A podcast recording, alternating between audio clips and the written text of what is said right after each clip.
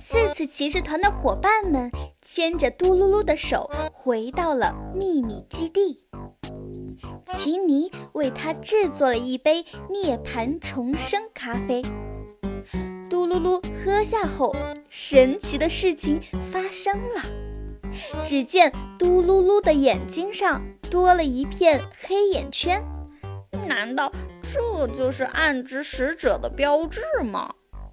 嘟噜噜不满地嘟囔道。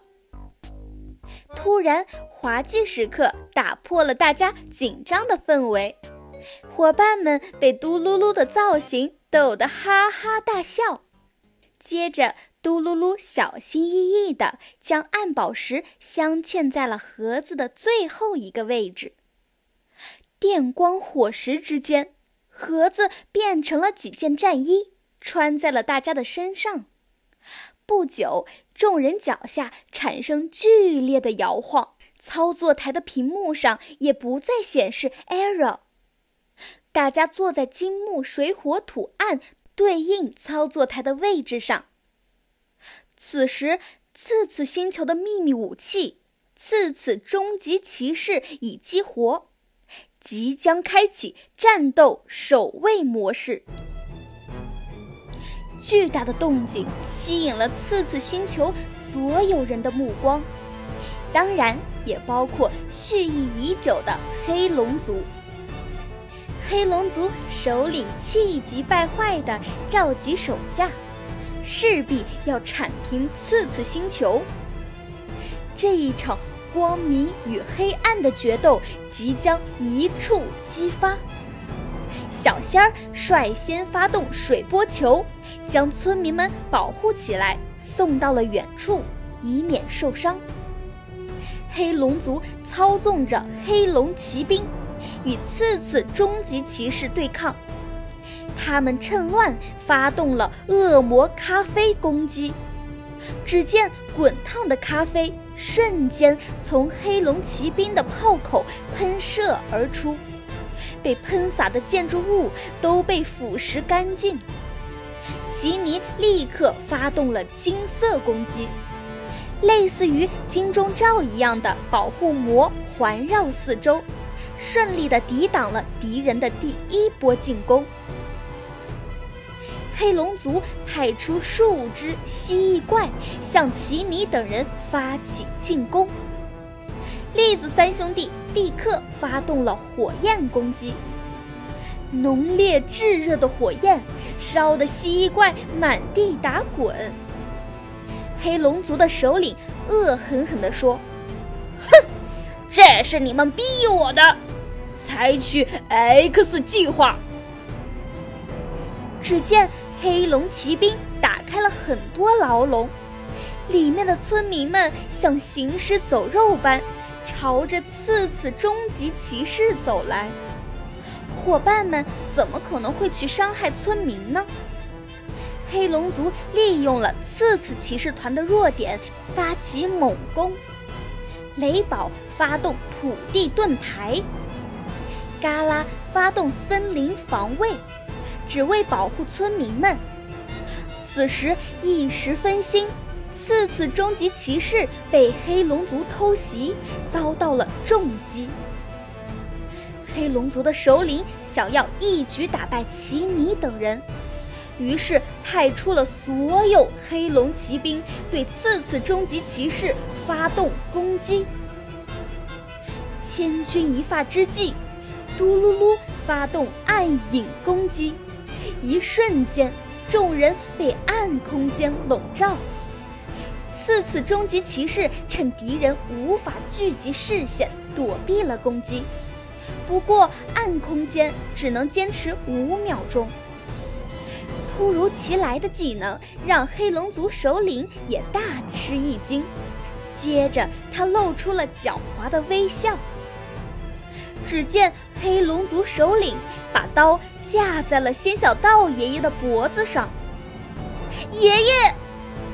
伙伴们焦急的呐喊。仙小道爷爷含着泪说。孩子们，你们一定要守护好这个星球，守护好这个宇宙。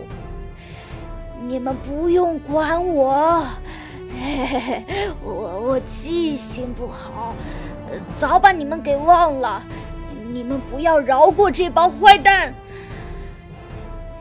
眼泪流过充满泥沙的脸庞，在胡子上留下了泥痕，打了一个结。小仙儿嘶吼道：“不，爷爷，我不想让你离开我。我们就没有别的办法了吗？难道只能眼睁睁的看着爷爷，看着他离开我们吗？”这次骑士团陷入了悲伤与矛盾的抉择。这时，嘟噜噜说：“大家快看，操纵台的正中央有一颗巨大的宝石，下面分别对应着六个金木水火土按按钮。与其坐以待毙，不如我们试一试，说不定会有什么奇迹发生。”接着，伙伴们。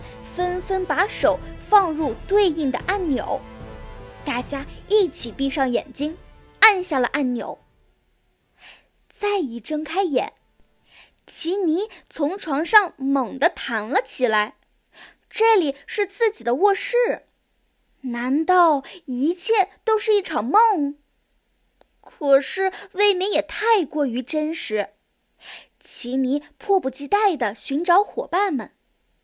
刚下楼就发现小仙儿、嘎啦、雷宝、栗子三兄弟、仙小道，甚至嘟噜噜都在奇尼咖啡屋。奇尼读着光明使者的来信：“爱与正能量的使者们，由于你们解开了最后的谜题，触发了光明的力量，并召唤出了我。”光明驱散了一切黑暗。黑龙族被召唤出来的光明使者收复，他们要为自己的行为赎罪。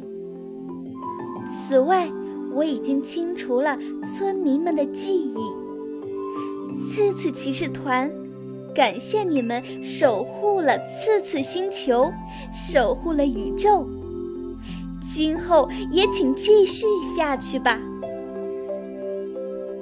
伙伴们望着彼此，紧紧地拥抱在一起。此刻的羁绊是彼此心中最珍贵的约定。今后，次次骑士团依然会继续收集咖啡配方，保护好次次星球，保护好宇宙，传递爱和正能量。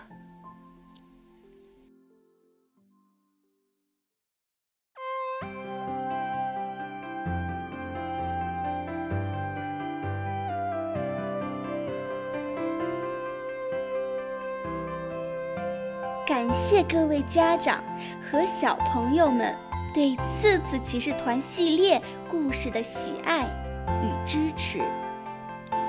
这一阶段的故事完结，但这些小伙伴们之间更精彩的故事正在继续。不知道大家有没有被这样一群坚强、勇敢？团结有爱的次次骑士团感动和影响呢？对敌有刺，队友柔软，结合太极八卦的原理，化敌为友，以柔克刚。人生就像一面镜子，对照着你的每一个面与里。我们都带刺，但只是我们的特点。我愿意用我最柔软的一面去迎接所有的一切，爱护温暖，阳光拥抱，这就是爱的力量。